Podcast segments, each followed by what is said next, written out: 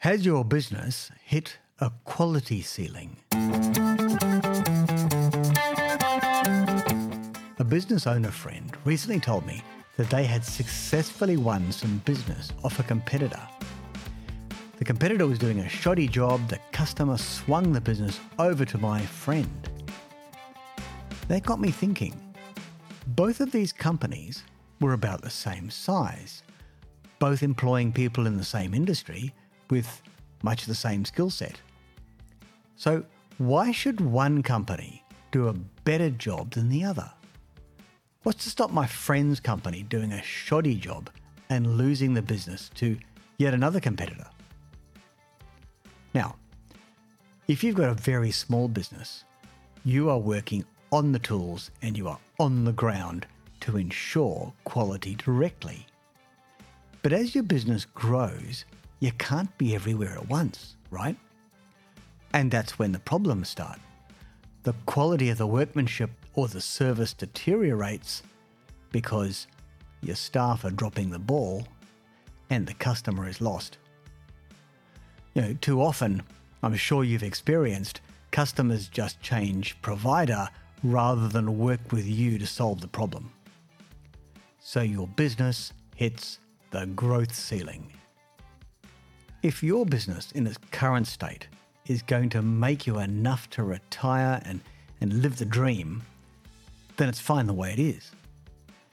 But if you need to get past the ceiling and grow some more in order to turn it into a saleable asset and realize the equity you've built up in it, then a solution is needed. If a potential buyer of the business decides that it cannot run when you step away, you the owner, then they're not going to pay very much. The solution to this problem is quality control. You, as the boss, need to receive a report on the quality of all the work your people are delivering. There are two critical aspects to this report independence and objectivity. Okay, so why independence? There was an old maxim that one cannot be the judge in one's own cause. In other words, you cannot rely on the person who's doing the job to report back to you on the quality of the result. It is simply asking for trouble to expect that to work.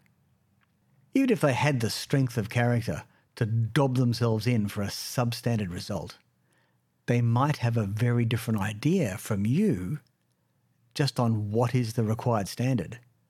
Their idea of satisfactory might be your idea, or worse, the customer's idea, of a disaster.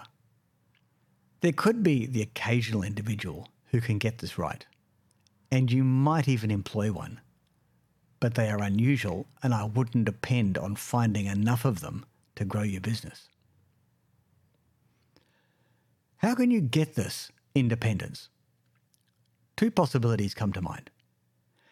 You can have different teams, say Team A, checking on the work of Team B, and vice versa.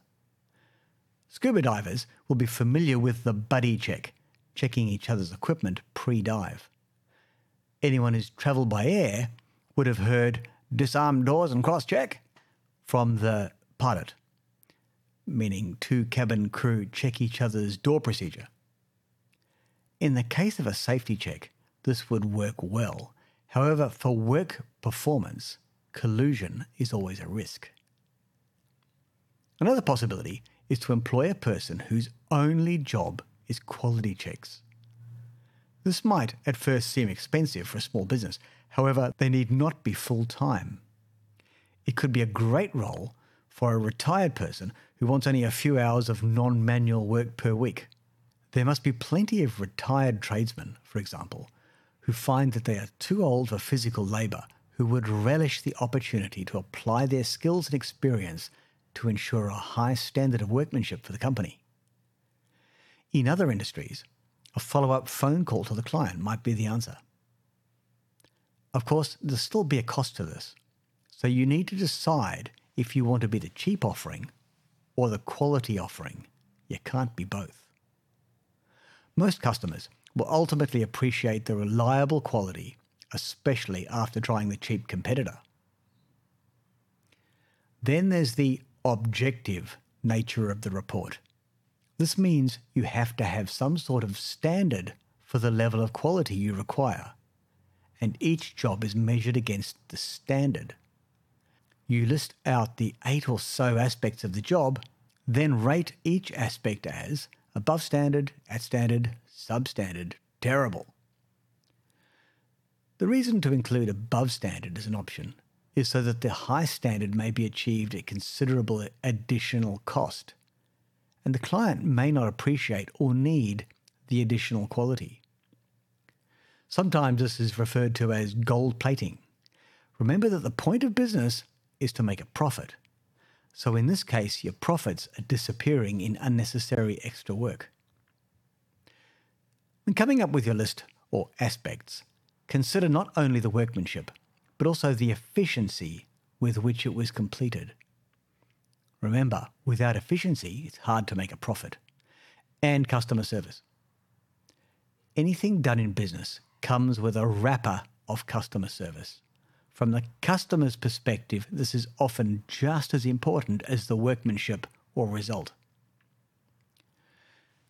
The advantages of objectivity are numerous. It gives clarity to the employees. They get feedback on precisely what they are doing right and wrong. Employees love this objectivity as their performance doesn't depend on someone's whims and moods. There's a perceived fairness. It also makes giving feedback easier.